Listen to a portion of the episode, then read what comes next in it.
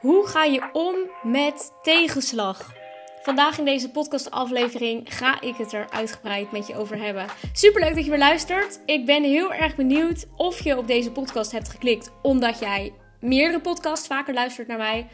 Of omdat je het antwoord, het onderwerp heel interessant vond. Laat het me zeker weten via Instagram. Je kunt me vinden onder de naam kimvh.nl. Maar vandaag gaan we het dus hebben over tegenslagen. En om je even een idee te geven, ik werd geïnspireerd voor deze podcast omdat het voelt, en het is misschien niet zo, maar het voelt alsof ik een beetje in een aantal tegenslagen zit deze week. Um, onder andere zei er een, uh, een potentiële klant nee tegen mijn aanbod. Of in ieder geval een nog niet. Um, die mij um, nou, best wel raakte, omdat het een hele ideale klant was. En ik bij haar echt voelde: bij jou weet ik gewoon 100% zeker dat je dit bedrag er driedubbel uit gaat halen. Um, en dat heb ik niet snel, als in ik weet wel vaak bijna zeker dat de investering zich gaat terugverdienen als ik diegene ga coachen. Alleen soms heb je gewoon een klant waarvan je denkt: ja, jij bent gewoon precies mijn doelgroep. Jij bent gewoon precies het type waar ik mee wil werken. En als iemand dan nee zegt, is dat best wel zuur. Um, ik kan het wel heel goed naast me neerleggen en het is ook zeker niet de eerste nee hoor. Maar um, het is dan uh, soms gewoon even jammer. En daarnaast had ik, uh, ben ik al een tijdje bezig met het aanvragen van een leasecontract, een private leasecontract van een auto. Ik heb nu al vier jaar lang een uh, Kia Picanto. Die lease ik dus privé. Nou, dat ging hartstikke goed. Die heb ik toen aangevraagd toen ik nog in loondienst werkte. En nu wilde ik uh, ja, verlengen eigenlijk met een nieuw contract en dus een nieuwe auto. En ben ik dus bezig met mijn uh, cijfers als ondernemer. Ehm, ja, daarmee het te kunnen bewijzen dat ik dat kan betalen. Het is natuurlijk eigenlijk sowieso al heel krom, want ik betaal al vier jaar lang elke maand netjes mijn uh, ja, bedrag voor mijn auto. Nooit te laat geweest. Nou goed. En um, dit gaat om, denk ik, twee tientjes meer in de maand. En nu wordt er gezegd: nee, je kan het niet meer betalen. Wat natuurlijk heel krom is en heel zwart-wit en heel frustrerend. Dus dat voelde ook zeker als een tegenslag.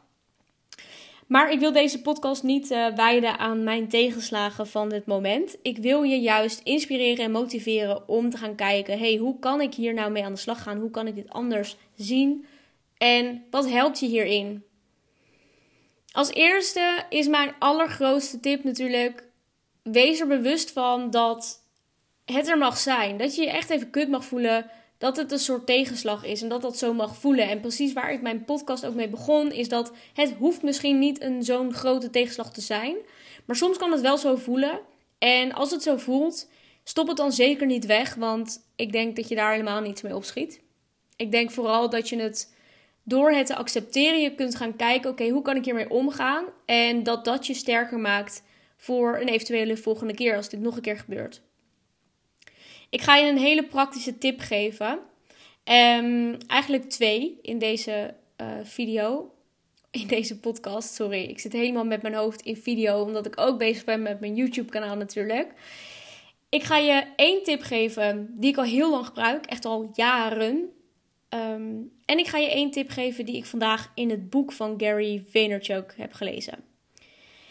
Oké, mijn eerste tip is de 333-methode. En dat is namelijk jezelf drie vragen stellen.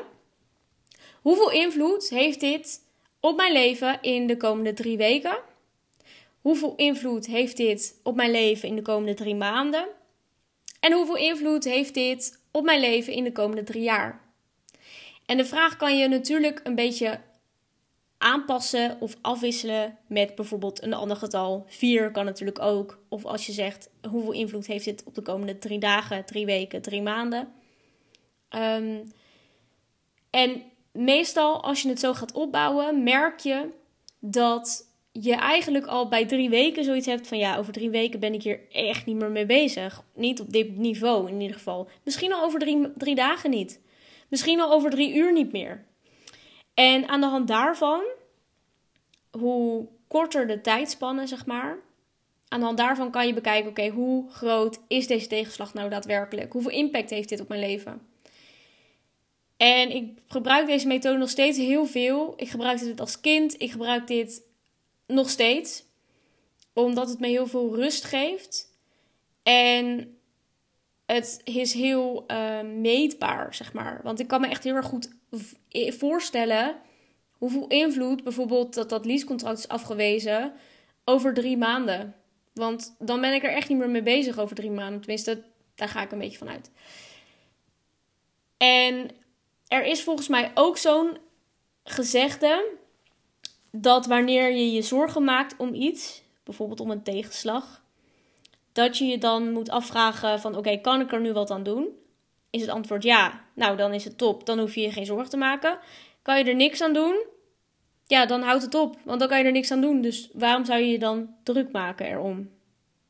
Zodra jij kan opmerken dat het oké is dat je die tegenslag voelt, kun je gaan oefenen om er oké mee te zijn. En nou, misschien ook wel een soort van dankbaar te zijn dat je deze ervaring mee mag maken. En dat het niet van zulke grote impact heeft dan je misschien zou denken.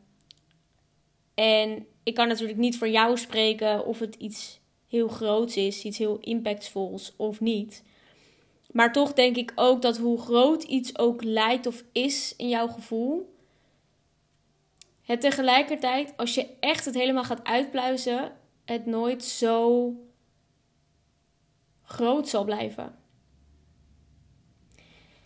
En dan heb ik dus nog een tip uit het boek van Gary V. Gary Vaynerchuk, 12 and a half. En um, daarin vertelt hij: maak een video waarin je vertelt wat jij het belangrijkste vindt in je leven, waar je het meest dankbaar voor bent.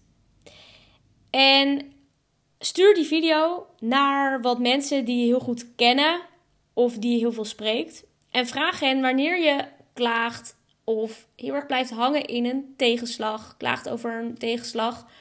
Vraag ze om die video weer terug te sturen naar jou.